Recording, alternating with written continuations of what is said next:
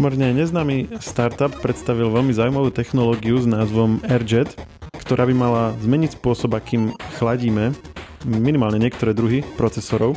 Je tu s nami redaktor Živeska Lukáš Koška a ja som Maroš Žovčin a pohovoríme si o tom, čo to môže potenciálne znamenať pre niektoré segmenty osobných e, počítačov alebo celkové spotrebné elektroniky. Lukáš, ahoj.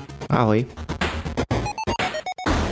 AirJet, startup sa volá Force Systems a oni tvrdia, že majú solid state cooling, akože, akože chladenie, aktívne chladenie bez pohyblivých častí.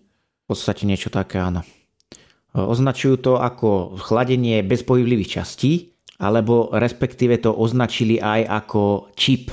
Čiže v podstate ideme chladiť čipy čipmi. Áno. Aj takto by sa to dalo povedať. Čiže je to taká, taká vlastne doštička, ako keby ona má koľko, nejaké 3 mm na hrúbku? Na hrúbku má 2,8 mm. Uh-huh. A ty ju položíš čo, buď na čip, alebo, alebo s tým vodivým plieškom vedľa čipu a ono to robí čo? No v podstate áno, Mal, malo by sa to ukladať vedľa čipu, teda konkrétne na tie heat pipes, teda tie teplné trubice, ktoré rozvádzajú to teplo od čipu, e, teda k chladiču a tým pádom ho rozptýľujú. Robí sa to preto takto, aj to vysvetľovali teda autory.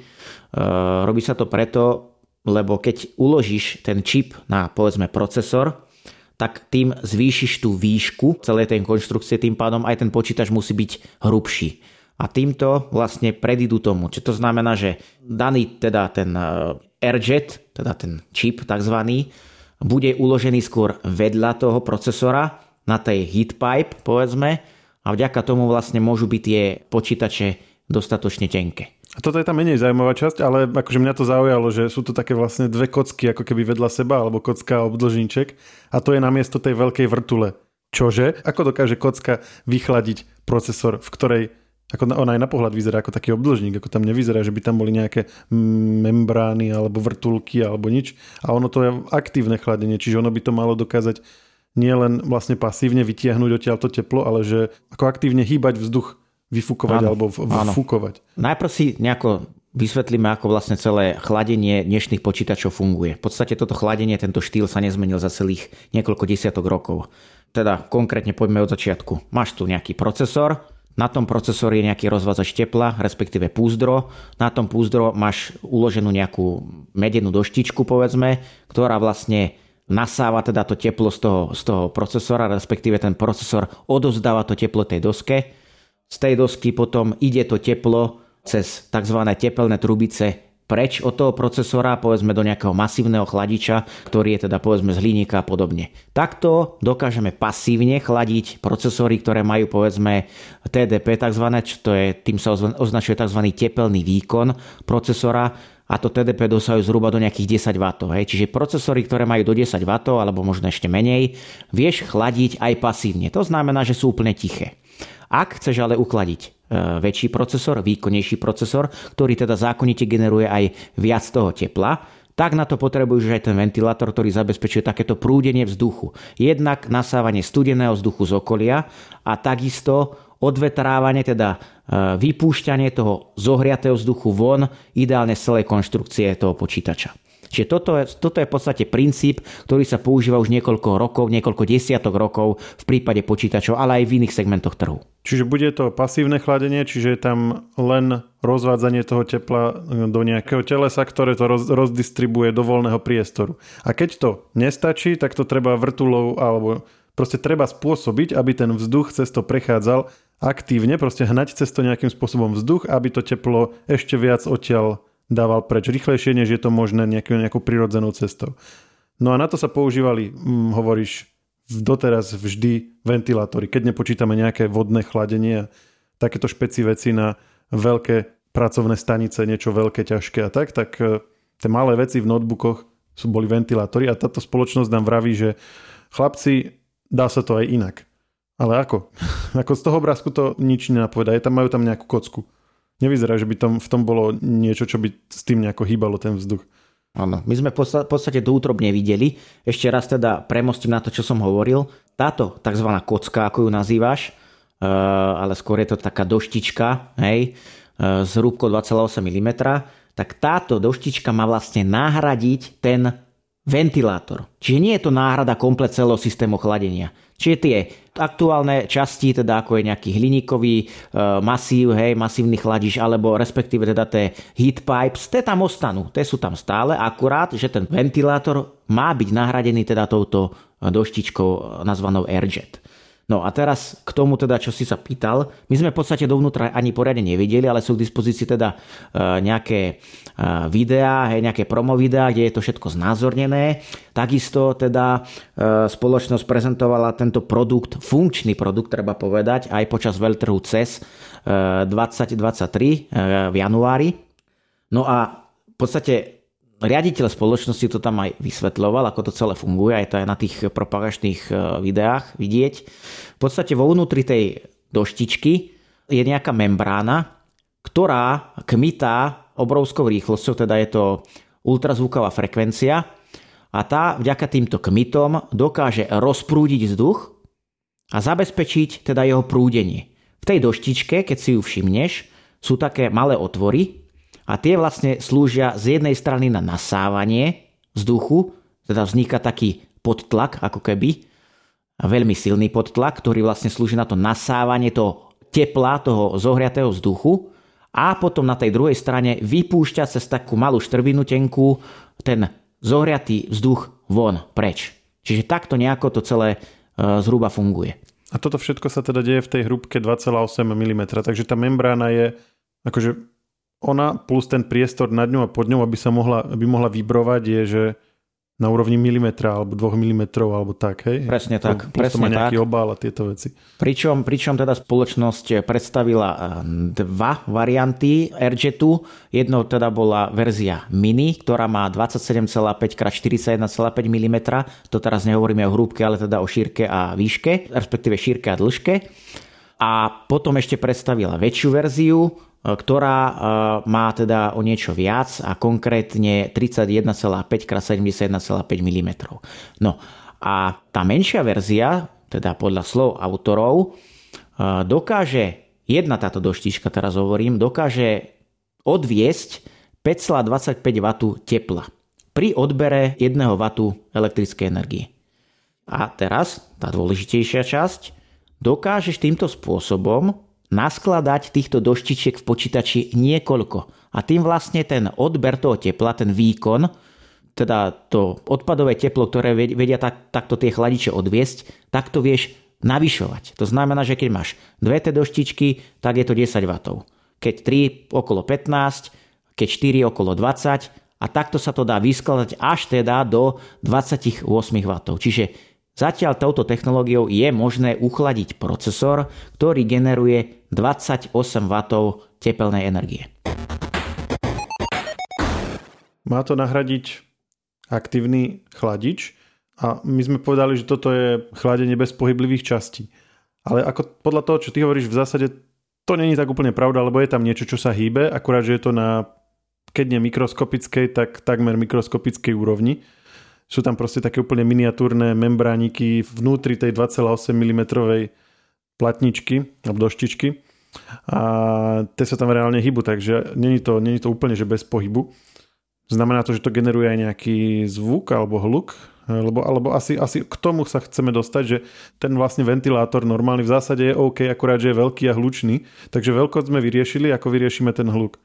Alebo či ho vyriešime. Áno, nie je to úplne že nepočuteľné, respektíve nie je to úplne tiché. Či to bude počuť reálne, to aktuálne posúdiť nevieme, uvidíme, keď prídu nejaké prvé reálne produkty, ktoré to, tento systém budú využívať, ale teda e, bolo tam aj nejaké porovnanie, pričom porovnávali podobne výkonný e, ventilátor, respektíve ešte ventilátor so mnou nižším výkonom, ktorý mal hlučnosť na úrovni 42 decibelov, pričom táto doštička Airjet e, produkovala hluk na úrovni 21 decibelov, čiže to je obrovský rozdiel. Obrovský. Čiže naozaj tých 21 decibelov, to už môžeme hovoriť o tom, že to v bežnej miestnosti pri bežnom zaťažení by si nemal vôbec počuť. A teda je to porovnateľný výkon, ako si povedal. Nie je to, že, že to je, že trošku to chladí, hej, a my sme, aj to by sme možno brali, keby to bolo účinné povedzme pri nejakých ultralahkých notebookoch, ale teraz sa bavíme o tom, že to vlastne nahradí akože ten štandardný ventilátor, nielen nejak čiastočne, ale Hej, pri tých kategóriách, na ktoré to môže byť použité, si povedal tých 28 W, tak e, vtedy vlastne to môže byť úplne na miesto toho. Áno, e, generálny riaditeľ tejto danej firmy, tohto startupu hovorí, že rýchlosť vzduchu, teda ten prietok vzduchu, má dosahovať až 2000 km za hodinu, čo je teda obrovská rýchlosť. Čiže jednak máš tam vysoký prietok vzduchu, máš tam vysoký ten nasávací tlak toho vzduchu, až teda do úrovne vraj 1750 paskalov, pričom taký bežný ventilátor vo veľmi štíhlých notebookoch dnes dosahuje sací tlak okolo 195 paskalov, čiže to je obrovský rozdiel. A prečo je to tak? A prečo vlastne potrebuješ taký vysoký ten nasávací tlak? Je to z toho dôvodu, že čím máš teda ten ultrabook, respektíve notebook, alebo akokoľvek to nazveš, čím je tenší, štíhlejší, tak tým menej priestoru máš na to, aby ti tadiaľ prúdil ten vzduch. Čiže máš tam obrovský odpor lebo je tam skrátka veľmi malá štrbina. Je to niečo také, ako keď máš nejakú hadicu a čím máš menšiu tú hadicu, tak tým menej vody teda pustíš. To je logické. A tým pádom je horšie aj to chladenie, lebo keďže je tam znížený ten prietok toho vzduchu, tým pádom sa ten notebook prehrieva a nemôžeš na ten daný výkon, ako by si potreboval. A preto je tam potrebný ten vysoký nasávací tlak, ktorý dokáže tú teplotu tým vzduchom vytlačiť von vďaka tomu, že je tam naozaj ten vysoký tlak a tá rýchlosť toho vzduchu dosahuje takú veľkú enormnú rýchlosť. Čiže toto je, toto je zásadné, zásadná informácia. A druhá zásadná informácia, ty si ešte povedal o tom, že v podstate ten ventilátor nám v zásade nevadí, okrem toho teda, že je veľký. No, nie je to celkom tak. Okrem toho teda, že je veľký, je aj hlučný. A ďalšia vec je tá, že pri nasávaní toho vzduchu nasávaš do počítača aj prach a iné nečistoty. Sú tam síce rôzne technológie, ktoré výrobcovia aplikujú, čiže je tam nejaký reverzibilný mód, ktorý zabezpečí to, aby sa zase ten vzduch dostal odtiaľ preč a tak podobne. Ale vždy tam nejaký ten prach ostane a toto je vlastne dôvod, prečo aj teda autori prišli s úplne inovatívnym riešením, vďaka ktorému dokonca by malo byť možné produkovať zariadenia, ktoré budú prachu To znamená, že neprepustia do seba žiaden prach. Čiže toto dnes aktuálne s notebookmi, ktoré majú aktívne chladenie, nie je možné. A je to vďaka tomu, že naozaj je tam obrovský prietok toho vzduchu na veľmi malom priestore.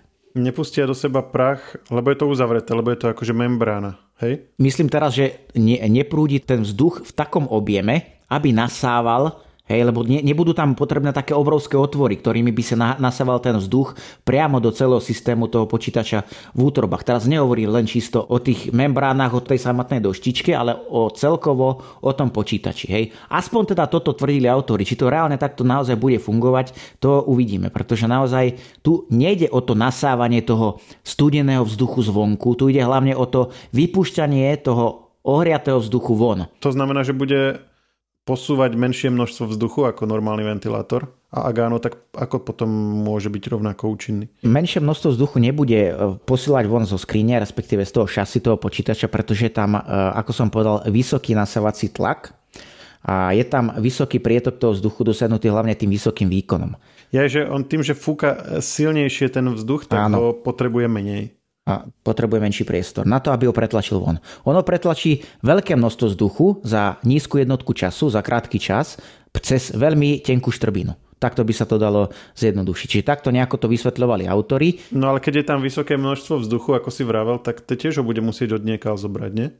Určite, určite. Tam určite bude potrebné nejaké nasávanie toho vzduchu. Samozrejme, keď nejaký vzduch odoberieš, tak samozrejme nejaký tam musí aj prísť. Aj. Čiže... No a keď ho bude akože pod väčším tlakom, tak ho bude potrebovať v konečnom dôsledku tiež veľké množstvo. Toto mi nesedí, že keď ho potrebuje rovnaké množstvo ako aj normálny ventilátor, tak proste z niekade bude musieť prísť a taktiež, taktiež tam donesie ten prach. Že, že keď sa bavíme o tom istom množstve vzduchu, tak není jedno, že či ho púšťa akože cez menšie membrány rýchlejšie alebo cez väčšie pomalšie, keď púšťaš ten vzduch cez malé štrbiny, tak máš veľkú šancu zachytiť ten prach ešte predtým, ako sa dostane dovnútra. To znamená, že tam povedzme dáš nejaký filter, ktorý zabezpečí to, aby sa tam ten prach nedostal. Toto je reálne riešenie, ktoré je realizovateľné a podľa mňa toto je spôsob, ako sa to dá robiť. To sú samozrejme už len moje dohady a z logiky veci mi to takto vyplýva. Ono tam v podstate ide naozaj o to silné nasávanie toho zohriatého vzduchu, ktorý vypúšťa cez malú štrbinu von, ale zároveň samozrejme, ako si správne poznamenal, ten vzduch takisto nejaký musíš do toho počítača dostať, ale opäť ti na to stačí tenšia štrbina, menšie otvory a povedzme tam bude nejaký filter a aj napriek tomu, že tam ten filter bude, tak stále ti bude stačiť ten výkon toho airjetu na to, aby si tam dostal toho vzduchu dosť. Dosť na to, aby si to uchladil. Teraz aké sú obmedzenia, ktoré oni deklarovali, lebo hovoril si, že sa to dá využiť e, aj tak, že budeme kombinovať tie airjety a tým pádom to uchladí procesor do nejakej výšky, ale si to formuloval tak, že tam je nejaká horná hranica, ale o tom sme ešte nehovorili. Tak ako to vlastne, že môže sa to použiť na hociaký procesor alebo len na niektoré typy procesorov do niektorých typov zariadení? Ako funguje procesor, respektíve ako škaluje jeho výkon? Funguje to v podstate tak, že ty máš Povedzme, že máš 8-jadrový procesor v desktope, stolnom počítači a máš rovnaký 8-jadrový procesor v notebooku. Fyzicky to môžu byť tie isté procesory, teda majú povedzme rovnaký počet jadier, hej, majú povedzme aj základnú taktovacú frekvenciu identickú, Akurát je tam povedzme iné púzdro, aby sa to do toho notebooku zmestilo, lebo je to tam priamo napajkované na tej základnej doske, či nejaké tie úpravy tam sú, ale fyzicky vo, vo vnútri je to ten istý procesor. A to sa reálne deje. Naozaj tie procesory sú identické. Napriek tomu ten procesor v notebooku je slabší, pretože v reáli na nižších frekvenciách. A je to preto, pretože v tom malom notebooku je limitovaný tým chladením. Pretože každý výkon, čím je vyšší výkon, tým viac toho tepla ten procesor generuje. A čím vyššie teplo tam je, tým pádom silnejšie chladenie potrebuješ. A keďže máš malý priestor, kde dokážeš to chladenie vobchať, Takisto tam môžeš použiť o mnoho menšie ventilátory, menšie pasívne chladiče, máš o mnoho menej priestoru, ktorým dokážeš ten vzduch posielať von a nasávať od dnu, tak tým pádom si obmedzený. Rýchlejšie dochádza k poklesu výkonu tým, že keď dôjde teda k zohriatiu toho procesora, pretože je tam nedostatočné to chladenie, E, dochádza k zohriatiu procesora. Ako náhle sa procesor zohreje povedzme nad nejakých 90 stupňov Celzia, tak sa podtaktuje, aby sa ochránil teda pred nejakým poškodením. Potom, keď sa podtaktuje, automaticky klesá výkon. A je to povedzme ten istý procesor, aký je v desktope, v stolnom počítači, ale v tom stolnom počítači máš obrovskú skriňu, vďaka ktorej dokážeš ten procesor lepšie uchladiť. A to je presne ten dôvod, prečo notebooky sú slabšie ako E, stolné počítače, napriek tomu, že povedzme integrujú veľmi podobné komponenty. A teraz to je tvoje otázke. Ako sme povedali aj predtým, e, autory tohto inovatívneho chladenia hovoria, že aktuálne maximálne TDP, teda to je Thermal Design Power, to znamená tepelný výkon, ktorý produkuje ten procesor, je maximálny 28 W v prípade tohto airjetu. Čiže keď ty vyskladáš, ja neviem, 5-6 tých airjetov, a môžeš potom skladať koľko chce 7, 8, už sa ti tam podľa mňa ani nezmestie do toho počítača. Už to sklad, skrátka neškaluje vyššie ako na tých 28 W. Čiže ty tam nemôžeš ich naskladať 100 a zrazu si budeš myslieť, že ti to uchladí 200 W procesor. Nie, tak toto nefunguje. Dokážeš tým chladiť teda podľa slov autorov v prvej generácii tých produktov maximálne 28 W.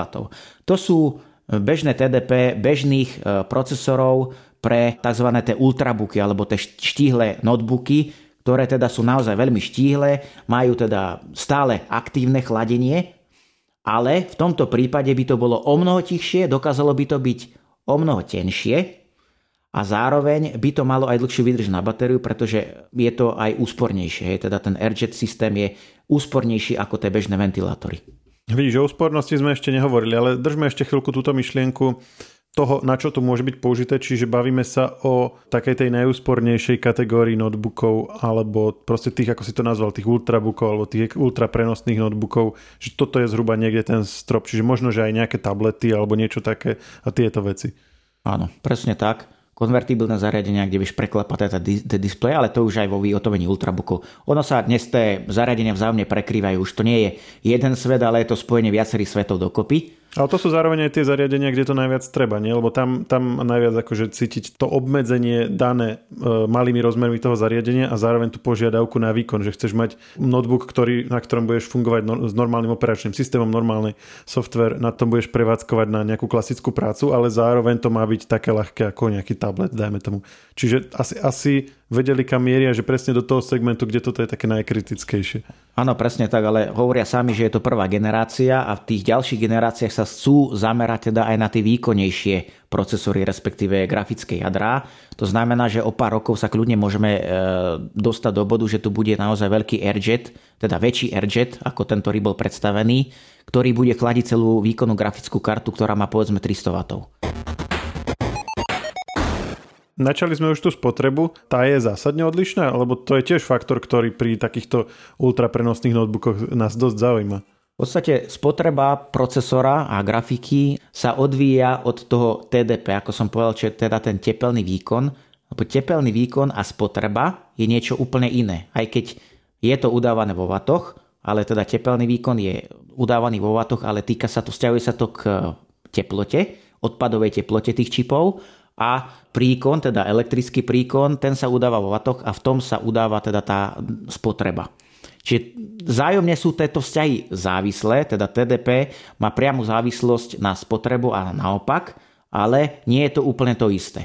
Ako som povedal, ty si v tých tenkých notebookoch alebo malých počítačoch alebo čokoľvek skrátka, čo je maličké, to má málo priestoru na to, aby si tam osadil veľký chladič, silný chladič a je tam málo priestoru na to, aby tadiaľ prúdil vzduch, čiže tým pádom si obmedzený. A ako si povedal aj ty, preto sa e, teda tá spoločnosť teraz sústredila na tie malé produkty, pretože tam je to najpalčivejší problém. Ty tam môžeš osadiť výkonný komponent, ale ten komponent pôjde na 50% alebo 30%, pretože skrátka nedokáže dýchať. Nedokáže dýchať, lebo je tam vysoké teplo a tým pádom nedokáže podať ani ten výkon, ktorý potrebuje. No ale budúcich generáciách teda uvidí sa teda, čo to všetko prinesie. Mali by prísť teda aj výkonnejšie produkty, ktoré dokážu chladiť aj teda tie výkonné grafické karty a možno teda aj desktopové komponenty budú časom chladené týmto spôsobom. No ešte rozmýšľam nad jednou vecou, keď sa o tom takto bavíme. Oni odprezentovali zariadenie, ktoré je miniatúrne a hýbe vzduch, takže to využitie nemusí byť len na chladenie procesorov, alebo áno, dalo by sa to použiť aj na niečo iné? Áno, áno. V jednom z rozhovorov autor hovoril o tom, že by to bolo možné použiť aj na iné zariadenia, napríklad e, webkamery. Webkamery dnešné sú teda stále pre nás ešte na rozlíšení Full HD, povedzme, ale už sa pretláča 4K rozlíšenie aj do tohto segmentu. To znamená, že máš buď v notebooku alebo nad monitorom vo forme tej, tej takej tej krabičky webkameru, ktorá dokáže snímať 4K video. No ale 4K video vyžaduje samozrejme aj výpočtový výkon a výpočtový výkon znamená produkciu veľkého množstva tepla. A vďaka tomu teda, že tam bude možné osadiť aj systém založený na RGT, tak ten, e, ten chladič môže byť menší a tým pádom aj celá tá webkamera bude menšia. Čiže to znamená, že v notebookoch v blízkej budúcnosti by sme sa bežne mohli stretávať so 4K alebo možno aj 8K webkamerami, čo by teda zásadne zmenilo aj kvalitu videohovorov. Čiže aj toto je jedna z možností využitia. Samozrejme, môže tu, môžu tu byť v budúcnosti aj automobily. V automobilu máš takisto, takisto ventilátory, takisto to tam hučí a nie je to veľmi príjemné. Keď potrebuješ ráno rozmraziť auto, teraz to všetci poznáme, tak to tam hučí, fučí a určite to nie je úplne príjemné. Ale v budúcnosti práve jedna z takýchto možných technológií by mohla takéto problémy riešiť. Čiže naozaj tie dvere sú otvorené a môže sa to objaviť v akomkoľvek produkte v budúcnosti. Vieš, aké využitie ma teraz napadá? Uh, LED žiarovky. Neviem, či si si pozeral, ale dajú sa už dnes kúpiť napríklad aj tie, ten formát H7 do auta s ledkovým vnútrom, ale má to vzadu taký obrovský chladič a potom sa ano. to do veľa aut nezmestí. A toto by vlastne vedelo celé toto pekne riešiť. Áno, áno, presne tak. Ale nenabadáme ľudí na to, aby si inštalovali ledky do e, svetlometov, ktoré sú určené na halogenové, halogenové žiarovky, pretože to nie je, nie je celkom OK. Vlastne to by sa nemalo, hej? Aha. Nie, nemalo by sa to robiť. OK, dobre, takže tento disclaimer, dobre, že si, že si spomenul. A posledná vec, my málo kedy v share riešime nejaké, že ono je to startup, OK, ale v zásade je to taká, že hypotetická technológia. Oni ukázali nejaký prototyp, ale ako si povedal, uvidí sa, keď sa to nasadí ako hotový produkt, že či to naozaj bude takto fungovať. Prečo o tom hovoríme už v tejto fáze, alebo čo nám dodáva tú dôveru, že z toho niečo bude, alebo je to, je to legitimné, vieme to teraz povedať? Je to legitimné. Na Welteru CES bol demonstrovaný príklad, kde boli dva notebooky, veľmi štíhle notebooky vedľa seba. Jeden bol teda chladený klasickým e, ventilátorovým chladením a druhý teda využíval ten airjet a naozaj reálne to tam fungovalo. Samozrejme tvrdili autori, že to tam naozaj strčili, hej, že tam strčili ten, ten svoj systém. Nevideli sme to, na, my naživo sme to napríklad nevideli, ale na tom stánku sme skrátka neboli. Ale okrem toho teda, že to takto demonstrovali na veľtrhu, tak e, za firmou stoja partnery a sú to veľké mená, napríklad je to Intel aj Qualcomm, čo sú teda ťahuni moderných e, nielen teda počítačov a smartfónov, lebo teda Intel je teda hlavne známy na počítačoch, Qualcomm na smartfónoch, tabletoch, ale už sa takisto pretlačia do počítačov. Čiže Keby tomu nedôverovali, tak myslím si, že by do toho nejakým spôsobom neinvestovali, respektíve by to nepodporovali. Čiže naozaj nejaký potenciál tam je, ale všetci by sme sa mali o tom presvedčiť, že to funguje ešte tento rok. E, autori sľubujú, že do konca roka 2023 by mali byť predstavené prvé zariadenia, ktoré budú systém AirJet využívať. Autori nespresnili, aké zariadenia to budú, ale pravdepodobne to teda budú nejaké štihlé notebooky. Takže už sú dohodnutí s konkrétnymi výrobcami. Áno, sú dohodnutí s konkrétnymi výrobcami, ktorých ale ne, nekonkretizovali, pretože to nechajú teda na tých samotných producentov, aby teda odtajnili tie svoje produkty v budúcnosti. Takže v blízkej dobe uvidíme, či to naozaj funguje a budeme si to môcť aj v rámci nejakých recenzií e, buď vyskúšať, alebo teda prečítať si, ako to, ako to reálne funguje, keď to niekto iný vyskúša a vyhodnotí. Takže v zásade je to už takmer tu, keď si hovoril, že na konci roka, takže uh, nehovorím o nejakej proste vzdialenej technológii alebo tak, ale že proste reálne už to tento rok môžeme zažiť. Áno, ja som opatrný optimista v tomto smere a myslím si, že to ešte bude veľmi zaujímavé. Vyzerá to byť ako veľká vec, hej. Preto aj sme to vybrali do tohto podcastu, hoci nejaké také experimentálne technológie moc sem nedávame, ale toto zdá sa, že by naozaj mohlo byť veľmi zaujímavé. A ďakujem, že sme si to mohli takto rozobrať. Predtým, ako sa rozídeme, uh, ešte by som odporúčil tým, ktorí dopočúvali až potiaľ to a stále sa im chce počúvať, vyskúšať aj naše niektoré predošlé podcasty. Napríklad pred pár dňami vyšiel rozhovor uh, s onkologom Štefanom Korcom, ktorý pôsobil 25 rokov v USA a hovorí nám o tom, aké najčastejšie hoaxy v súvislosti s rakovinou uh, počas svojej práce stretával. Lukáš, takže ďakujem ti a počujeme sa opäť niekedy na budúce. Ďakujem aj ja, majte sa pekne. Čaute. Počúvali ste technologický podcast Share, ktorý vám prináša Živé.sk Herná zona.sk. Naše podcasty môžete odberať tak, že sa prihlasíte na odber v ktorejkoľvek podcastovej aplikácii a pripomienky môžete zasielať na e-mail podcasty.žive.sk.